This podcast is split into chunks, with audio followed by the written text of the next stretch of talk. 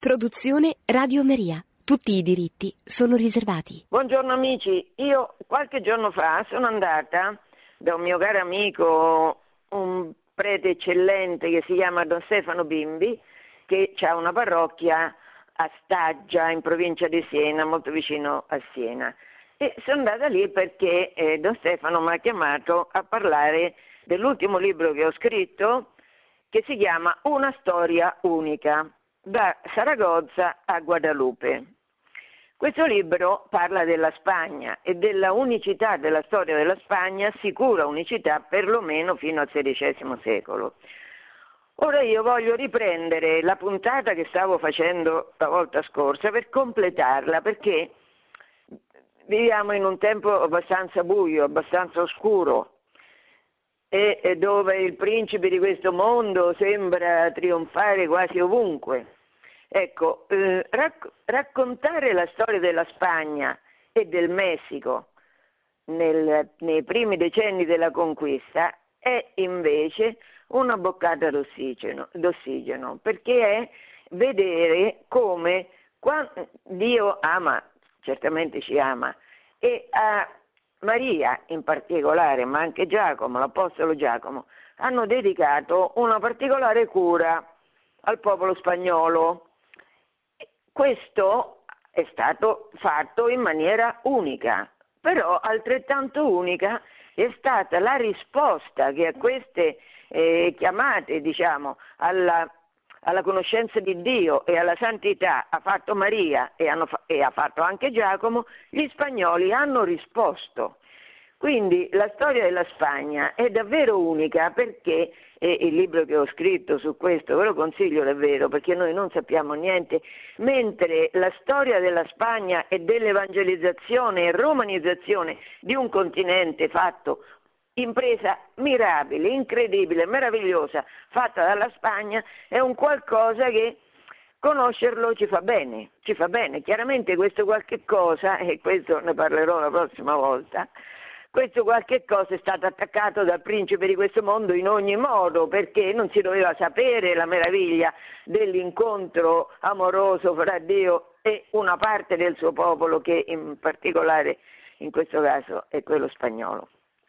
Allora io una storia unica, perché unica? Perché per esempio si comincia da Saragozza, a Saragozza sapete c'è un santuario mariano molto famoso dove Maria concede molti miracoli Vittorio Messori ci ha scritto un libro, Il miracolo, per raccontare di che cosa succede nel XVII secolo, mi pare, a un contadino cui era stata amputata la gamba e dopo due anni, miracolosamente, questa gamba gli viene riattaccata, si sveglia la mattina con la gamba, proprio la gamba sua, quella gamba che aveva cicatrici, segni particolari come, come ognuno di noi ha.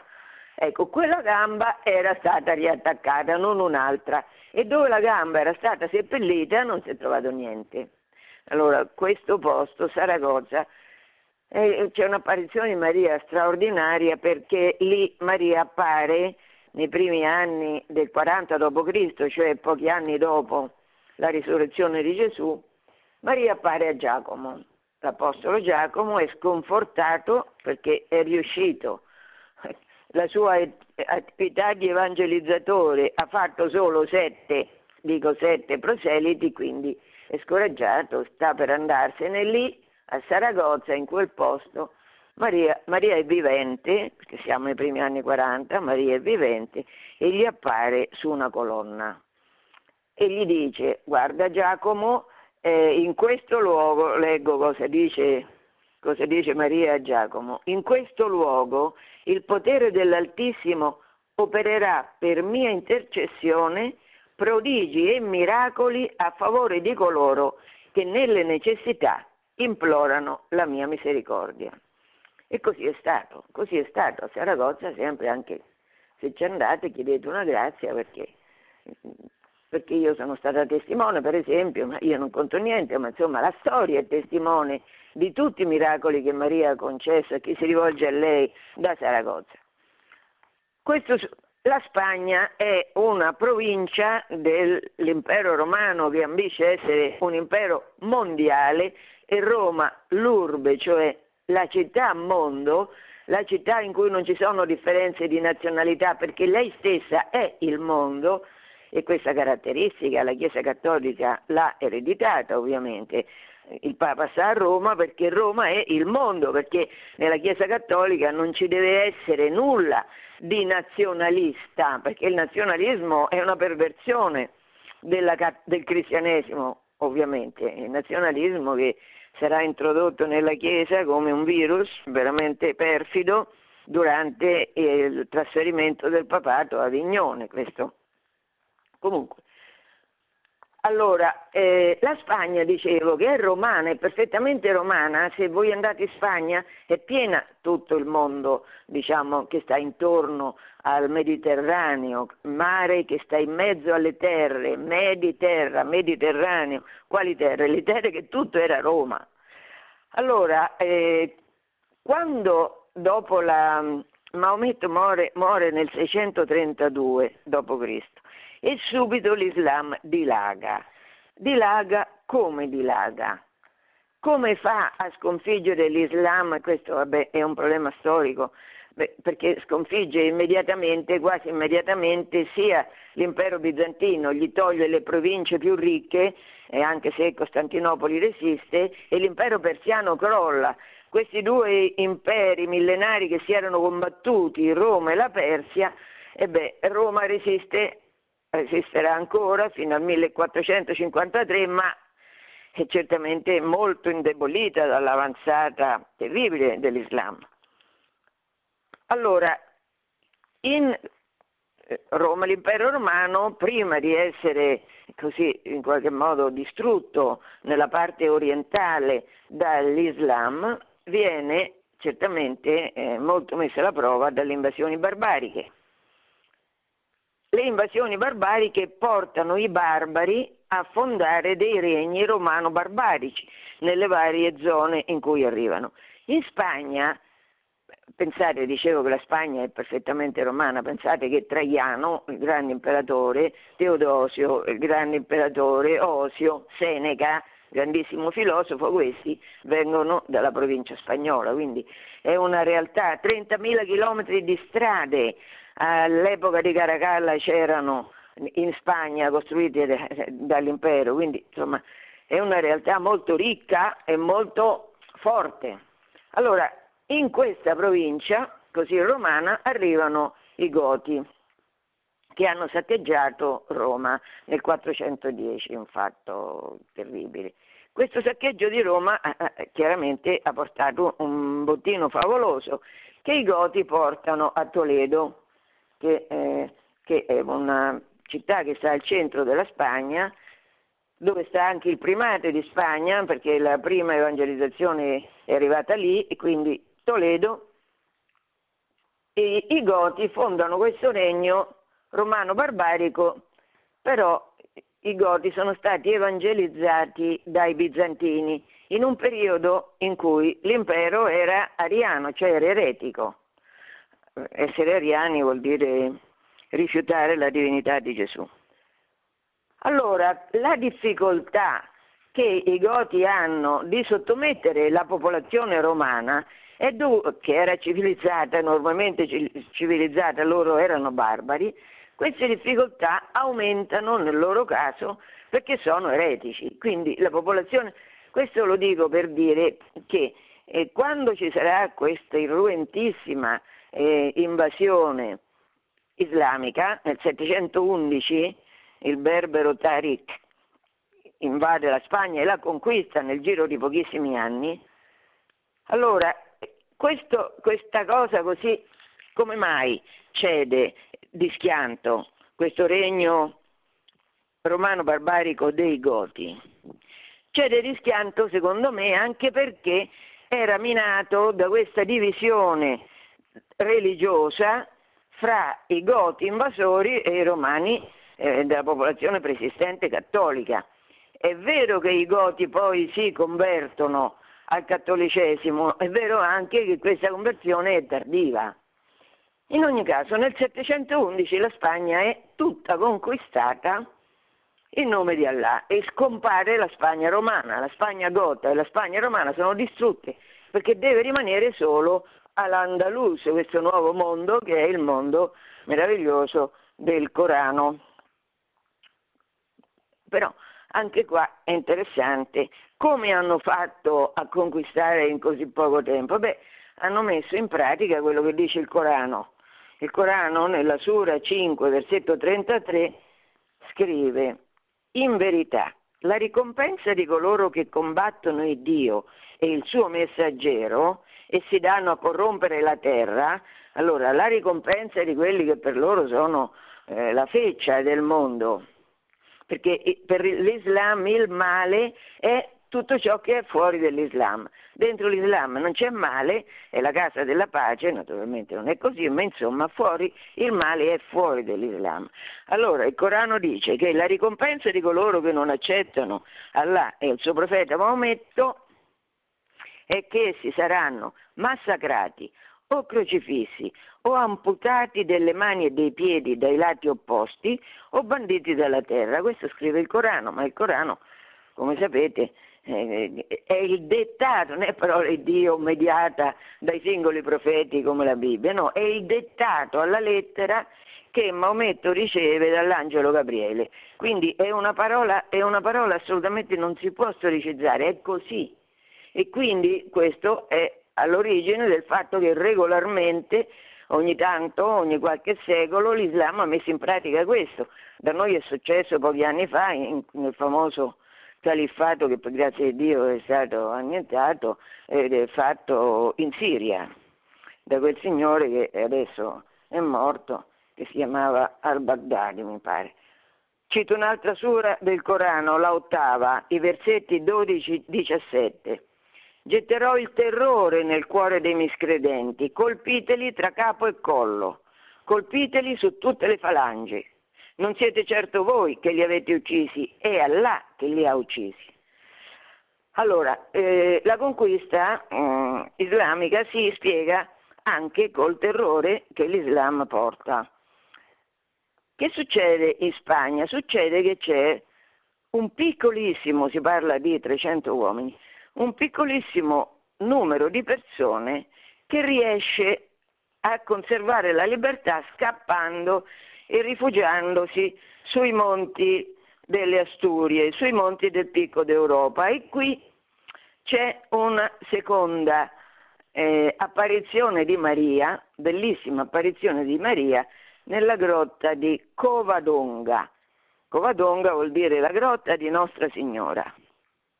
In questa grotta eh, eh, Maria la tradizione dice che respinge al mittente le frecce degli islamici invasori che stanno in basso della montagna e questo permette agli 300 uomini di Pelagio di resistere. Saranno chiamati asini selvaggi con disprezzo da, dagli islamici che non li avevano non li avevano stanati da quelle montagne, ma questo per dire che, che ci importa a noi, questi quattro disperati stanno sui monti, stiano pure sui monti.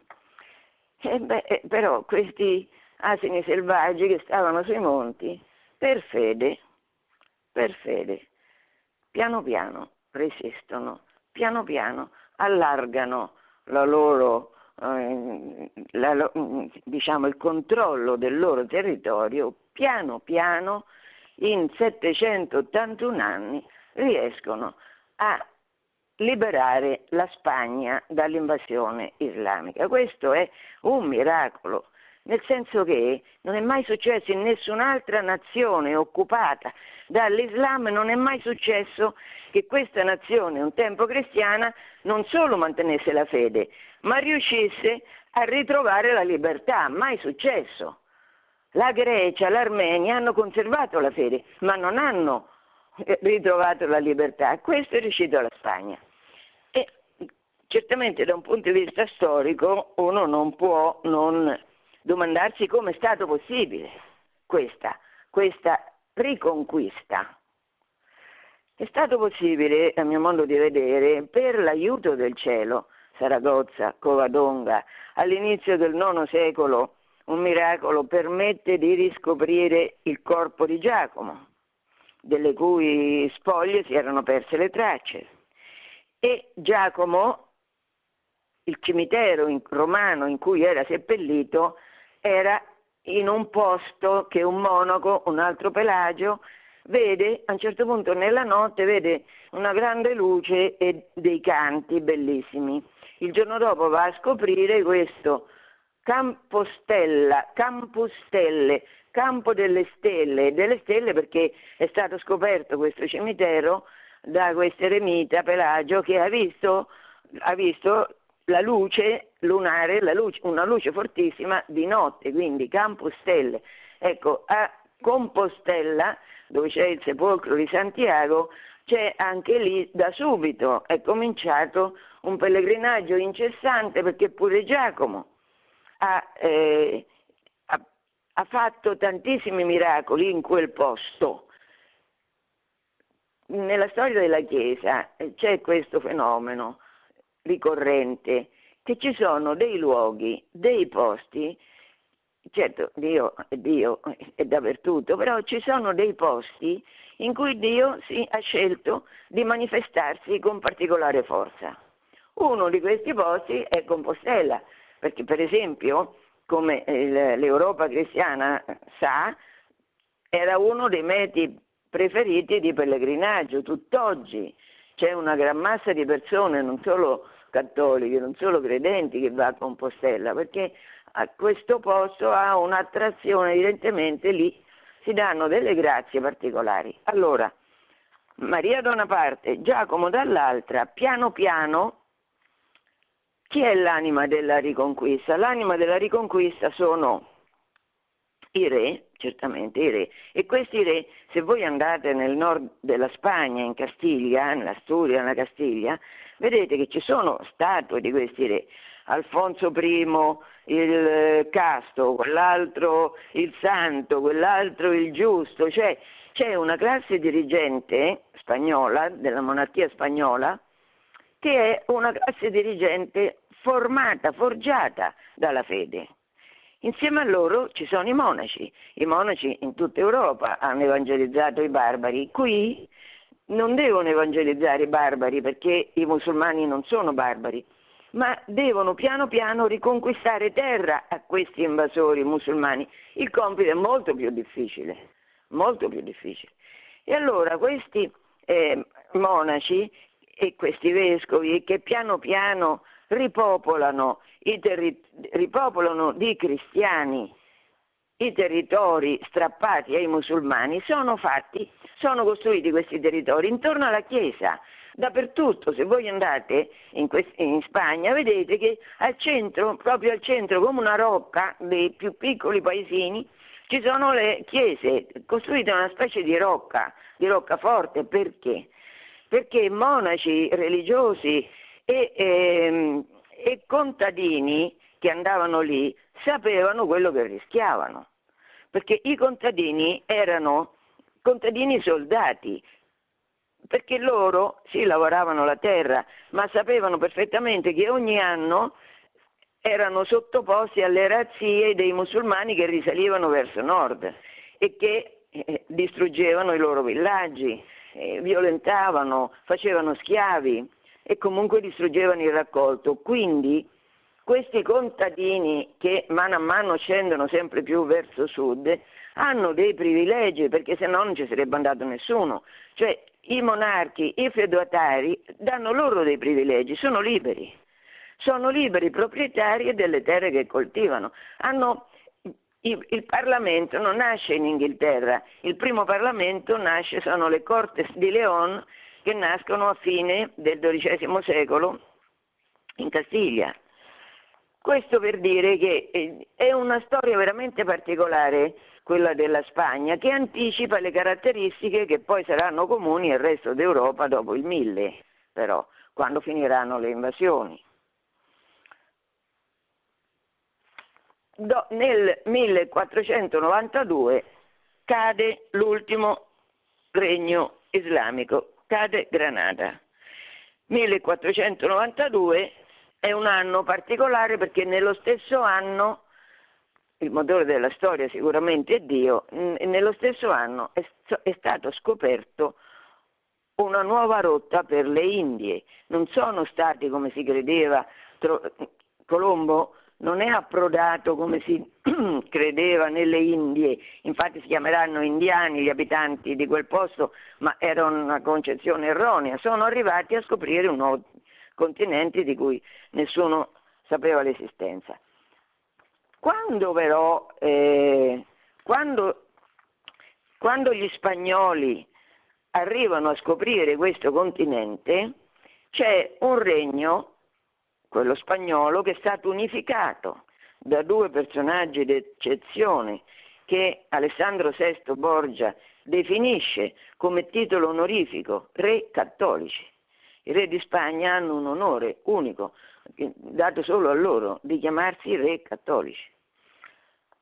E Isabella, che è una eh, regina meravigliosa che speriamo stia poco per essere celebrata per quello che è, cioè santa, Isabella ha modernizzato il regno che governa sia lei che il marito Ferdinando. L'ha modernizzato in che senso? Che ha ridotto enormemente il grande potere che la nobiltà aveva, perché questa questa avanzata militare degli spagnoli contro gli islamici certamente era guidata dai nobili, i nobili che erano coloro che sapevano maneggiare le armi, che, che sapevano comandare l'esercito. Quindi nel corso del tempo avevano acquistato molti privilegi nobili, ecco, l'Isabella li, li mh, dimezza, li riduce enormemente e dà potere invece alla classe media cioè alla classe dei letterati, delle persone colte e potenzia enormemente le scuole e le università. Quindi l'amministrazione, la cultura della Spagna in quel periodo, nel XV secolo, è all'avanguardia in Europa. All'avanguardia perché c'è una regina e un re che hanno governato con enorme sapienza, raccogliendo i frutti di quei secoli gloriosi di riconquista. Adesso mi ricollego a quello che ho detto la volta scorsa e quindi non, non passo tanto tempo a raccontare quali sono, quali sono, qual è la situazione che gli spagnoli, che Colombo e gli spagnoli trovano arrivando in, nelle Antille e poi nel Messico. Trovano una situazione che definire barbara è dire poco, perché trovano delle popolazioni terrorizzate da un impero, quello degli Aztechi, un impero molto, molto esteso che governa su 371 popoli e questo impero governa eh, basando la propria cultura di governo su sacrifici umani di massa e sul cannibalismo. Questa realtà la descrivono sia i soldati che vanno insieme, vanno insieme a Colombo, sia i religiosi, perché dall'inizio i religiosi accompagnano i militari, dall'inizio. Perché? Perché Alessandro VI, nella bolla che si chiama Intercetera del 1493, aveva ordinato non solo autorizzato, ordinato ai re di Spagna di evangelizzare i territori scoperti e che avrebbero scoperto e di mandare lì i migliori religiosi che avevano a disposizione, i più colti, i più santi. Quindi la testimonianza dei soldati e dei religiosi descrive una situazione terribile. Adesso voglio... E allora Cortés, questo conquistatore, il primo e che eh, nel giro di quattro anni riesce a eh, sgominare un impero, un impero il cui imperatore Montezuma era creduto Dio, uomo Dio. Gli azzechi non potevano, quando Montezuma usciva dal palazzo, non potevano guardarlo in faccia, dovevano abbassare gli occhi. Insomma, era una divinità questo Montezuma. Allora, i soldati, Cortés, che fa? Cortés appena arriva e, e, vede che in tutti i posti in cui passa. Ci sono dei templi, delle scalini che, che eh, danno accesso a dei templi. In questi templi ci sono degli idoli orrendi, spaventosi, pieni di sangue, con tavoli in cui si ammazzavano e scoiavano le persone e, e Cortés che fa? Che Cortés, come dice, vi leggo quello che dice di lui Lopez de Gomara, questo è un prete che è il cappellano di Cortés, un amico di Cortés, scrive La conquista de Mexico. Allora Cortés che fa? Cortés promette, cito, di togliere i pesi, di liberare i prigionieri, di aiutare i poveri e distruggere le tirannie. Ecco, questo fa Cortés. Libera da che cosa? Libera dall'orrore degli idoli e dal terrore degli azzechi che facevano guerre a tutti questi popoli, loro soggiogati, facevano guerre per prendere, per impossessarsi dei migliori ragazzi e ragazze per portarli a Città del Messico o nelle altre regioni per essere uccisi per gli dei, perché il sole doveva continuare a brillare e l'avrebbe fatto solo se ci fosse stato qualcuno che avesse offerto il cuore palpitante come cibo per loro, diciamo. Allora, vediamo adesso un soldato che è uno di quei pochissimi che vanno insieme a Cortés, si parla di 400 uomini, circa 400 uomini, di fronte a un impero, uno sconfinato impero di cui non conoscevano assolutamente né la lingua, né le tradizioni, né il paesaggio, niente. Quindi è veramente una cosa prodigiosa questa. Allora, il soldato Bernal Díaz del Castiglio, che è quello che è il principale cronista delle gesta spagnole in Messico, scrive la storia vera della conquista della Nuova Spagna, cioè del Messico, 1517-1521, e racconta quello che fa Cortés. Ma Cortés è il capo, gli altri fanno la stessa cosa. Allora, che fa Cortés?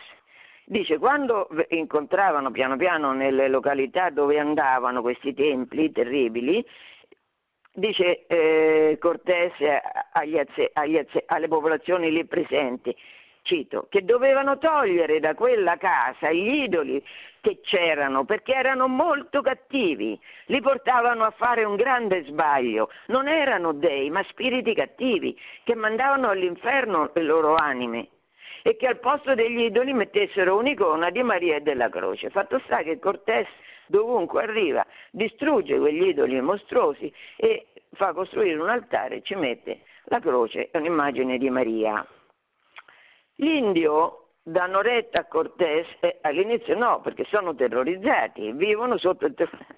Mi viene in mente come viviamo noi adesso, sotto il terrore del Covid, certo è un paragone assolutamente lontanissimo dalla realtà perché noi abbiamo un terrore, sì, purtroppo del Covid, ma è niente rispetto a quelli che vivevano con gli azzechi che, che violentavano le donne e, e, li rapinavano di tutti i giovani migliori per farli, portarli a essere sacrificati agli dei.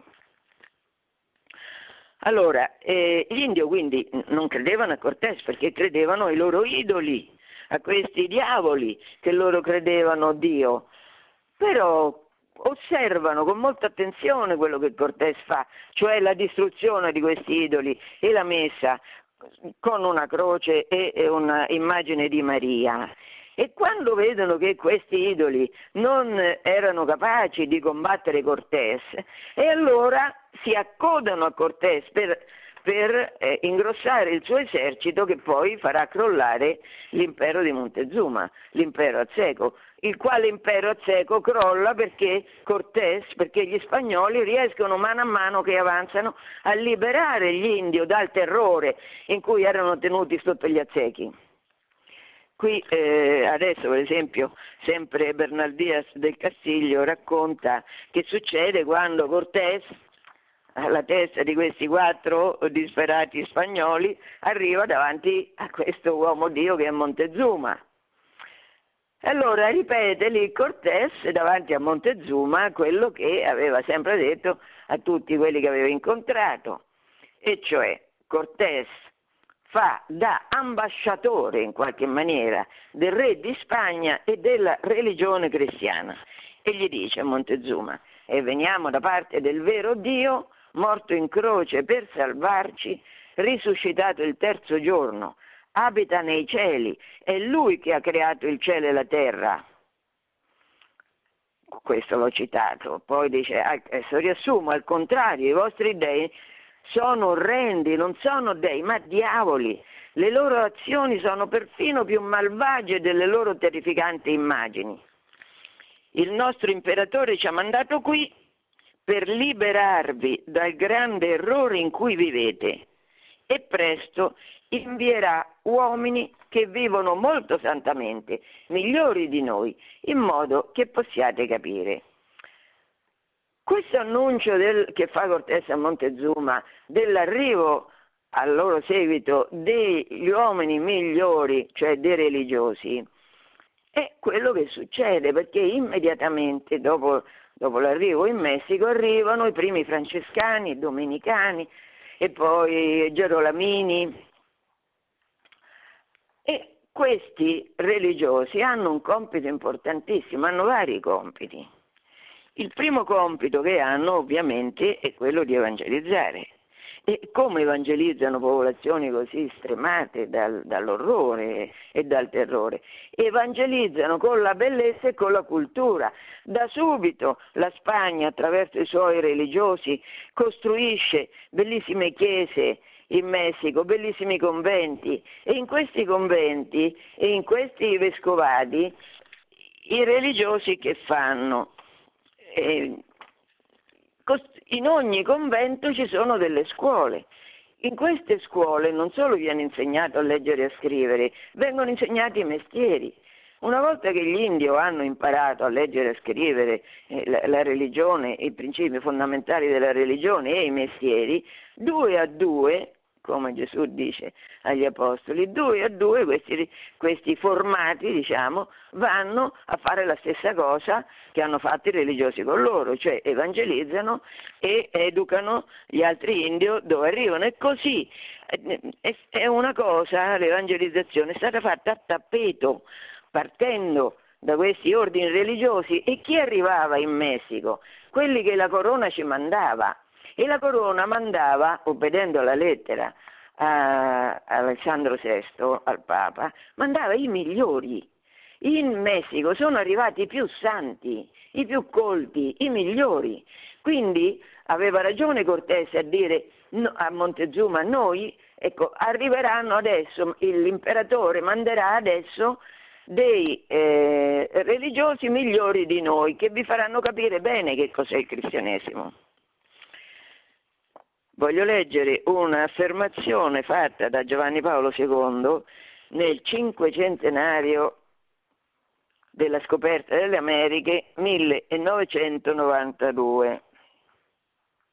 Scriveva e diceva Giovanni Paolo, non può non destare una viva soddisfazione l'esame del contenuto degli atti dei numerosi concili e sinodi che vennero celebrati nel primo periodo così come altri documenti di ricchissimo contenuto, come le dottrine o catechismi, che furono centinaia e sono quasi tutti scritti nelle lingue delle etnie e dei paesi in cui i missionari svolgevano la loro missione.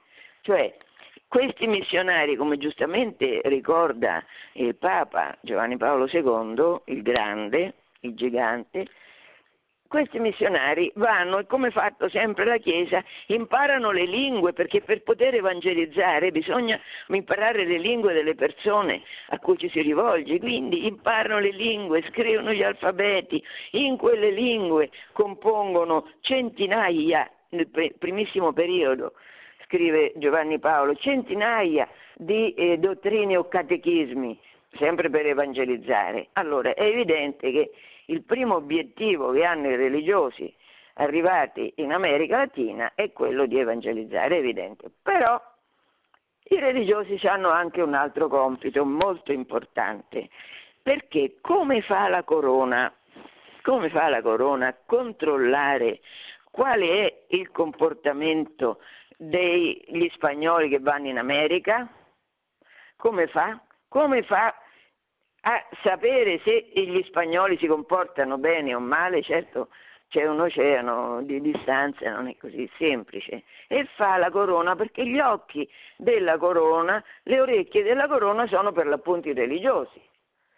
Isabella, lo dicevo la volta scorsa, nel 1504 nel, tuo, nel suo testamento aveva ordinato alla figlia Giovanna e a suo marito, aveva ordinato che il primo obiettivo della scoperta, della colonizzazione, doveva essere l'evangelizzazione.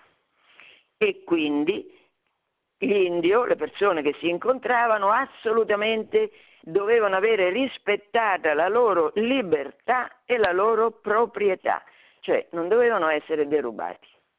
Allora, il secondo compito dei religiosi qual era? Quello di controllare che effettivamente gli indio e gli spagnoli che arrivavano in America rispettassero i voleri della corona. E quando non li rispettavano, il caso, uno dei casi più famosi è uno dei casi eh, che succede praticamente subito, è il caso Montesinos.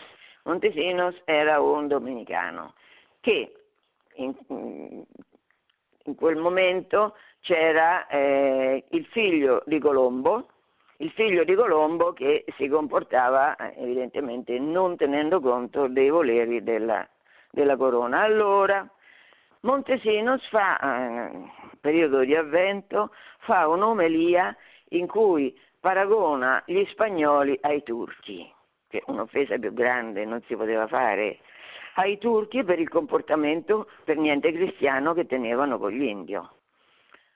Colombo, figlio, si scandalizza e fa appello al re. Il re in quel momento, morta Isabella, era Ferdinando, che esercitava il potere al posto della figlia Giovanna, la vera erede di Isabella. Allora, il Colombo fa, dice guarda questo, addirittura ci arriva a, eh, ci vieta la comunione, ci arriva a, a prospettare che ci vieta la comunione se noi non cambiamo atteggiamento. Succede che Montesinos va a Burgos, dove c'è Ferdinando, e Ferdinando riunisce, questo succedeva nel 1511, tempo un anno, un anno è niente rispetto a distanze tanto, tanto lontane, non era facile spostarsi da una parte all'altra, quindi tempo un anno Ferdinando non solo non ascolta quello che Colombo, figlio, gli aveva fatto tutte le dimostranze contro Montesino, sei domenicani che gli aveva fatto giungere Colombo, ma dà ragione a Montesinos, dà ragione ai religiosi, tanto dà ragione che subito nel 12 lui emette delle mm, leggi di Burgos, che sono 35 leggi, l'anno dopo le leggi di Valladolid, quindi nel 1512 le leggi di Burgos, nel 13 le leggi di Valladolid, per specificare che cosa? Dicevo che Ferdinando, raccogliendo le proteste contro i colonizzatori lanciate dai domenicani, in testa Montesinos, raccogliendo queste proteste e riunendo a Burgos teologi e giuristi, dopo un dibattito acceso, promulga le leggi di Burgos, in cui in pratica lui riassume, riconferma le cose scritte da sua moglie nella istruzione del 1503 che lei aveva rivolto come responsabile della, della de, della conduzione delle colonie che lei aveva rivolto a quelli, ai capi della colonia in America. Isabella aveva preteso che nessuno fosse fatto schiavo, che la vita degli indios fosse fatta secondo ragione, che eh, spagnoli e indio si sposassero perché si aiutassero mutuamente, ciascuno insegnando all'altro le cose che sapeva, e modo, eh, che, che che avessero ciascuno una casa da, e, e, un campo da coltivare in modo che, fossero, che sapessero valorizzare quello che avevano, insomma questa meravigliosa eh, ordinanza che, di Isabella che ho, di cui ho parlato la volta scorsa in pratica è ribadita da, nelle leggi di Burgos del 1511. E così Ferdinando eh, impone che gli indios debbano essere trattati da uomini liberi, quali sono, quindi assolutamente non debbono essere fatti schiavi, debbono essere evangelizzati, debbono lavorare, ma il loro lavoro deve essere retribuito in natura e commisurato alle loro possibilità fisiche. Poi debbono essere proprietari di case e campi, però debbono avere tempo per occuparsene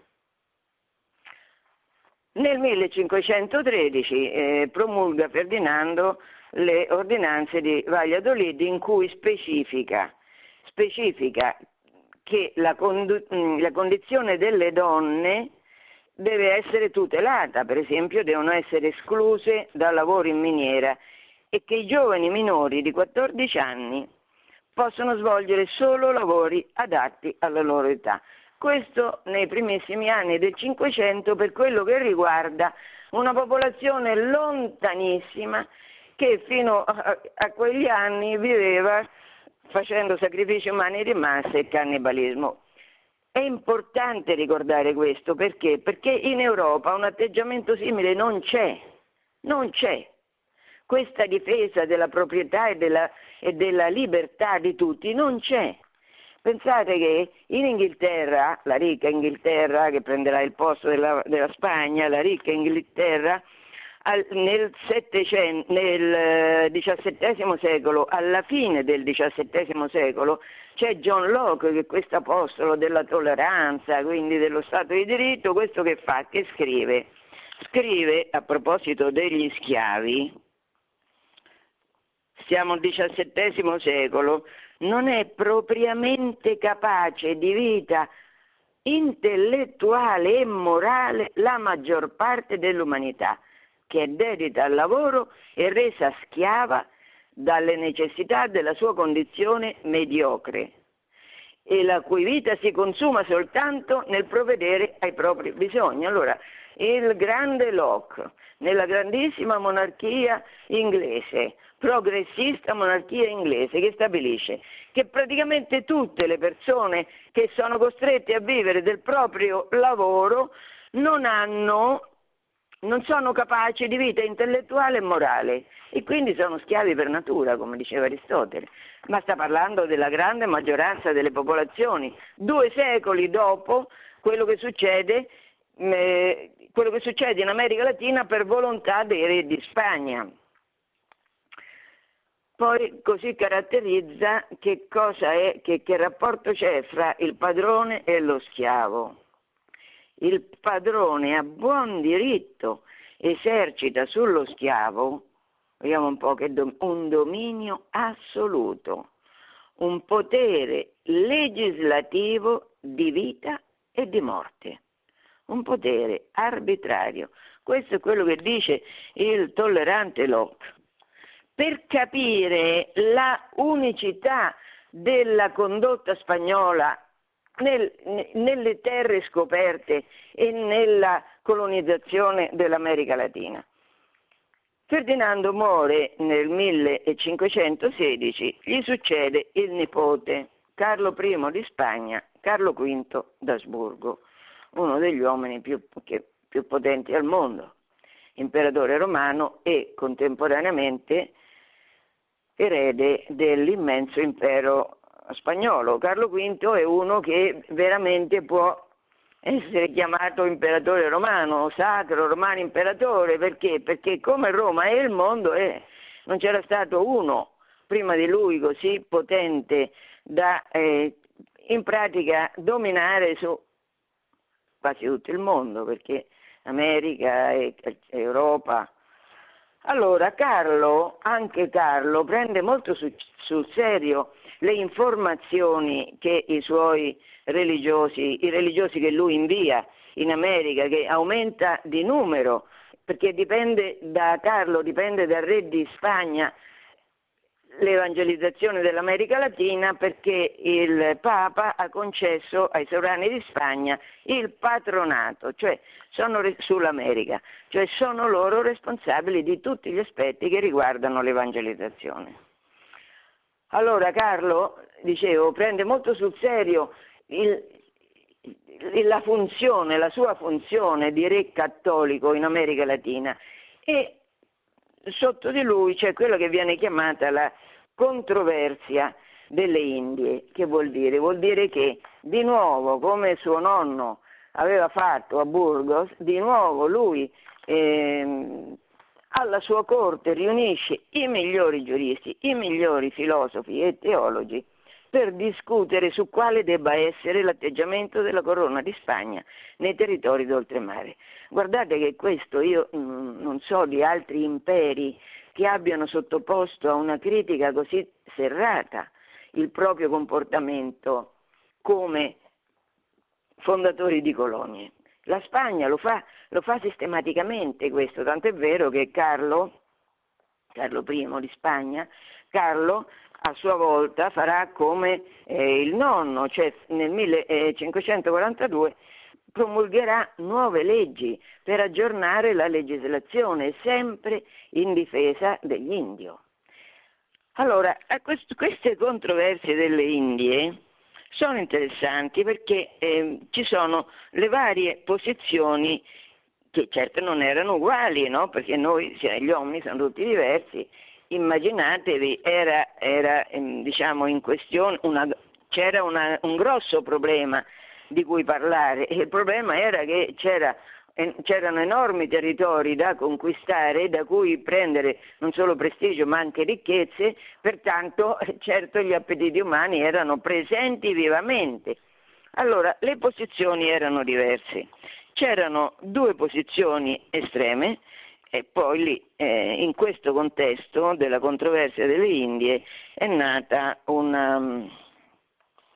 è nato quello che poi sarà conosciuto come fondatore del diritto internazionale, il domenicano Francisco de Vittoria.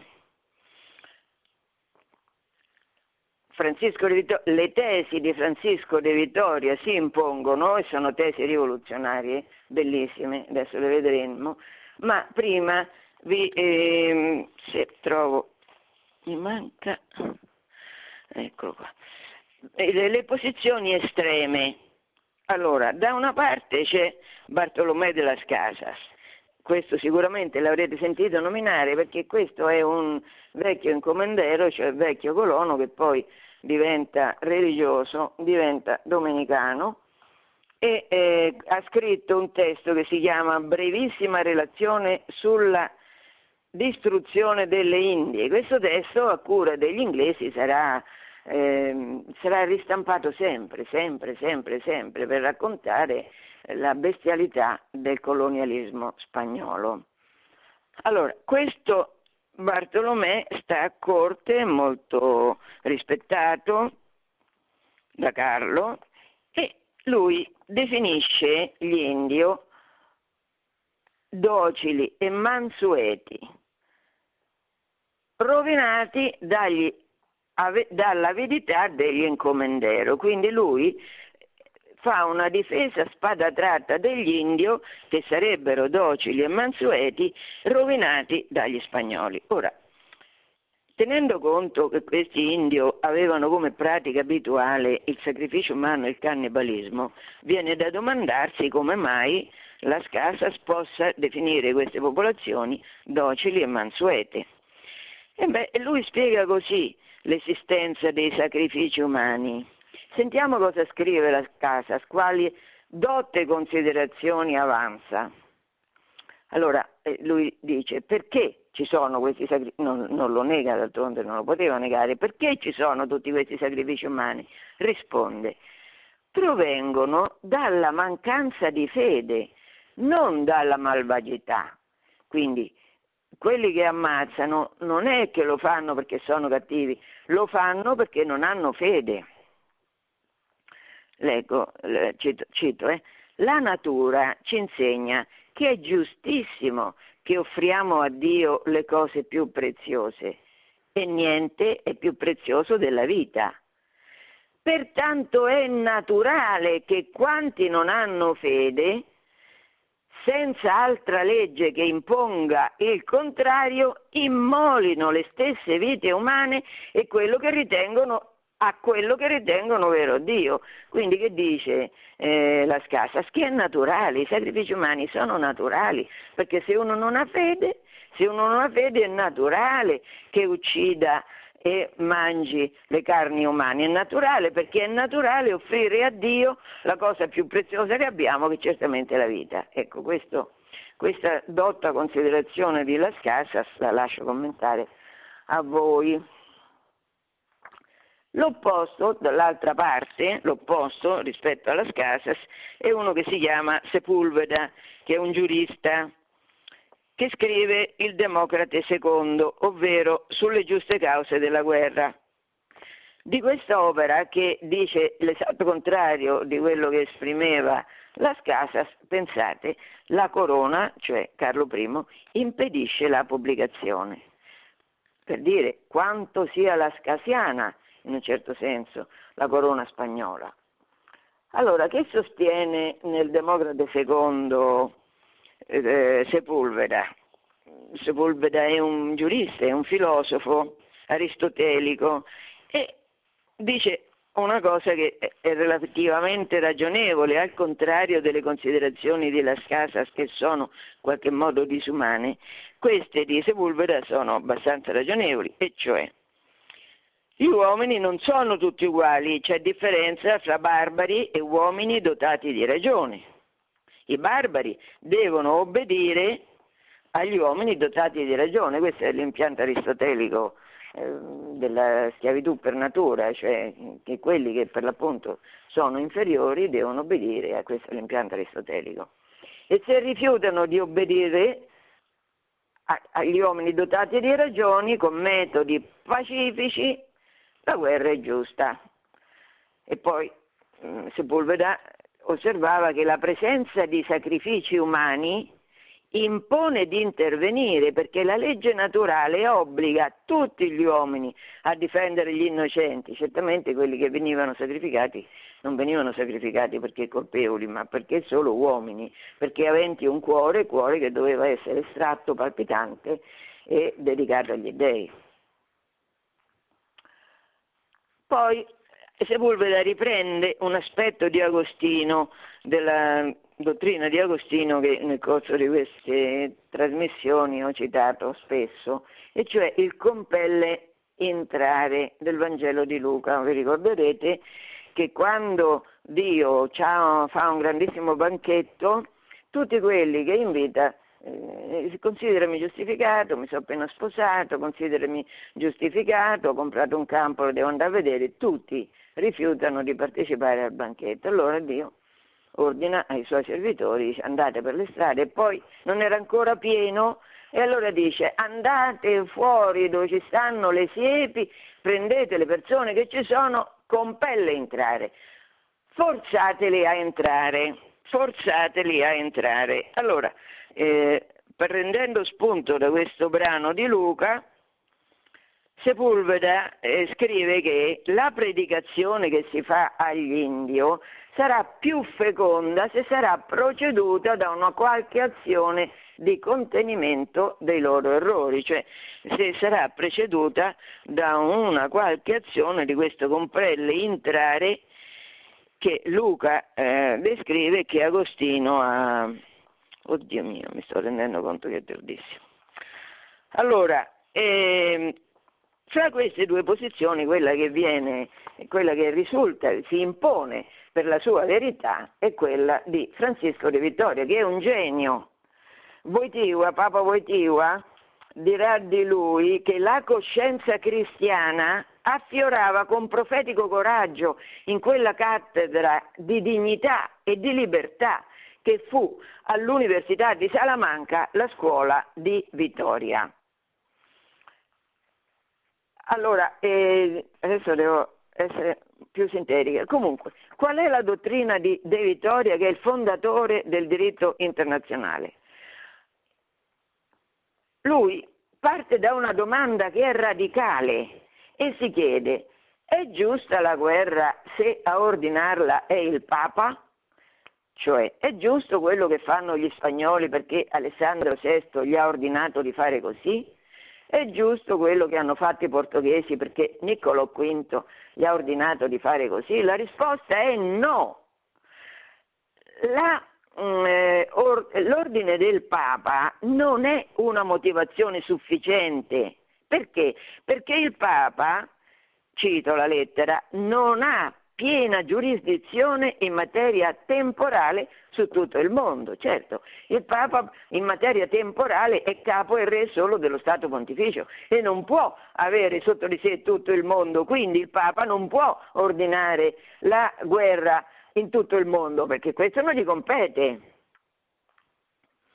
Cristo non ha trasferito al Papa il suo potere universale, certamente, quindi non è giusto, non si può considerare legittima l'autorizzazione di un Papa per fare la guerra a popoli sconosciuti e colonizzarli. Seconda considerazione, è giusta la guerra se a ordinarla, a comandarla è l'imperatore? Ancora una volta no, perché l'imperatore non è dominus orbis, non è padrone del mondo l'imperatore, come il Papa non è padrone del mondo perché Cristo non gli ha dato questo potere universale. Allora la posizione di De Vittori è veramente rivoluzionaria perché toglie, toglie l'ambiguità di questi, di queste, di, dei, del comportamento dei cristiani per la colonizzazione perché non, non dipende dalla volontà del Papa né dalla volontà dell'imperatore. Allora lui fonda il diritto eh, universale sulla inviolabile dignità di ogni persona, perché ogni persona è fatta immagine e somiglianza di Dio. Quindi il diritto ha una prospettiva internazionale, ius gentium, e ha come normativa la dimensione etica. Allora, eh, qui, eh, partendo dalla Bibbia e prendendo in considerazione la storia di Israele e quella della Chiesa, lui eh, osserva che i principi cristiani non possono e siamo autorità dei pape, nemmeno con l'autorità del Papa combattere i barbari solo perché commettono peccati contro la natura o perché rifiutano di convertirsi che mai gli imperatori cristiani hanno fatto così. Il Papa non ha giurisdizione sugli infedeli, la guerra non è mai giustificata a motivo dell'evangelizzazione, l'inettitudine, cioè la, la barbarie, non è un buon motivo per privare qualcuno della libertà e del diritto di proprietà, dal momento che ogni uomo è immagine di Dio per natura. Allora, per De Vittoria l'uomo può liberamente circolare per il mondo, occupare dei territori se sono in, suoi, in queste sue esplorazioni, se trova territori disabitati li può occupare e poi una volta occupati li può difendere da eventuali assalitori. E a questo punto però eh, viene fuori che il discorso rispetto ai sacrifici umani è completamente diverso, perché sempre ricorrendo lui è un domenicano, alla Bibbia, eh, al Siracide e ai Proverbi, lui spiega che Dio chiederà conto a ognuno del suo prossimo. Uniquique mandavit Deus de prossimo suo.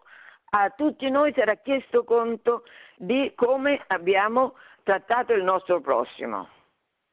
Questo è Siracide 17-12. Proverbi 24-11 c'è scritto libera quelli che sono condotti alla morte e salva quelli che sono trascinati al supplizio. E certo, perché di fronte ai sacrifici umani di massa, questi sacrifici umani non possono essere considerati frutto della libera scelta di chi li commette, perché non, non, nessuno ha eh, diciamo, la giustificazione per uccidere un innocente, nessuno. Quindi se noi in, siamo in presenza di queste azioni ignominiose cor- commesse contro persone, scrive Di Vittoria, noi dobbiamo intervenire. E quindi nel caso dei sacrifici umani la guerra è giustificata, è giusta, perché Dio comanda di eh, prendersi cura, che ciascuno di noi si prenda cura del suo prossimo. Giovanni Paolo II, magnificando la posizione del, dell'Università di Salamanca, in particolare quella di De Vittoria, ha scritto che, eh, Salam- che De Vittoria ha svolto una funzione creativa e nello stesso tempo fedele creativa, certo perché manda all'aria tutte le motivi, motivazioni che erano state considerate giuste nella invasione e conquista di nuovi territori, cioè né il Papa né l'imperatore possono nello stesso tempo è fedele, è fedele che? alla volontà di Dio, è fedele a quello che c'è scritto nella Bibbia. Insomma, questa um, fondazione in Spagna del, dello Ius Gentium, del diritto internazionale, vi dà la misura di quanto grandiosa sia stata la funzione della Spagna, non solo in Spagna, ma nel continente latinoamericano, quanto miracolosa sia stata la eh, praticamente immediata evangelizzazione, conversione e anche romanizzazione di quell'immenso territorio. Perché se sono stati eh, sottratti alla schiavitù e all'orrore, al terrore dei sacrifici umani condotti, lo ripeto, a livello di massa, questo lo si deve agli spagnoli che sono intervenuti per liberare. Quello che diceva Cortés che avrebbe fatto, avrebbe liberato dal terrore quelle popolazioni, questo hanno fatto gli spagnoli. A questo punto la storia della Spagna è sì, veramente una storia unica, come ho intitolato nel libro che ho scritto, una storia unica perché anche in America succede un fatto prodigioso che Maria si eh, impegna nella evangelizzazione del popolo latinoamericano. E come si impegna? Maria appare a, Covado, eh, scusate, appare a Guadalupe, all'indio Juan Diego, che, eh, va bene, l'ho detto la volta scorsa, volevo leggere questo, il dialogo fra l'indio e fra la morenita, la Madonna che appare con i tratti somatici indio, con una pelle scura, tratti somatici indio, e, e, e Juan Diego, perché gli indio, quando gli viene predicato che loro non devono dare il loro cuore perché Dio continui a brillare, ma anzi che c'è Dio che si incarna perché noi possiamo, muore Lui per evitare a noi la morte. E di fronte a questa predicazione capite che il loro cuore si eh, muda alla speranza, dal terrore viene la speranza, quindi c'è un'adesione prontissima, anche perché quelli che gli annunciavano questa, questa liberazione erano credibili. I religiosi, ve lo ripeto, i religiosi che arrivano in America Latina sono il meglio, l'elite dei religiosi che stavano in Spagna. Quindi testimoni credibili e a questo punto Maria eh, eh col miracolo della tilma, cioè dell'impressione della, del, della sua immagine, questa donna vestita di sole, gli indi avevano il sole come massima divinità e a lui bisognava, bisognava, dedicare questi cuori umani dei poveretti che scannavano a lui, al sole, e questa donna è vestita di sole e alla luna sotto i piedi, è come dice l'Apocalisse, capitolo 12 dell'Apocalisse. Questa donna eh, promette miracoli, una quantità di miracoli enorme a tutti quelli che andranno a visitare la sua, quella che lei chiama la piccola casa, che vuole che sia costruita a Guadalupe. Un'altra cosa curiosa, Guadalupe è un nome che per uno spagnolo non è irrilevante, perché Guadalupe, per esempio, Isabella di Castiglia era molto devota alla chiesa di Guadalupe, alla località di Guadalupe dove c'era una chiesa dedicata a Maria. Quindi eh, in qualche modo qua si riprende la storia della Spagna con questo nome nel caso dell'apparizione di Maria e questa apparizione, questa sì, è il coronamento che mancava, eh, che da parte del cielo il cielo interviene nuovamente a dire sì, questo è così, hanno ragione gli spagnoli, questa è la vera fede, questa è la fede che salva, questa è la, la, fede in nome della quale potrete non solo vincere della morte, ma ottenere grazie su grazia in questo luogo, per merito mio, per intercessione mia. Va bene.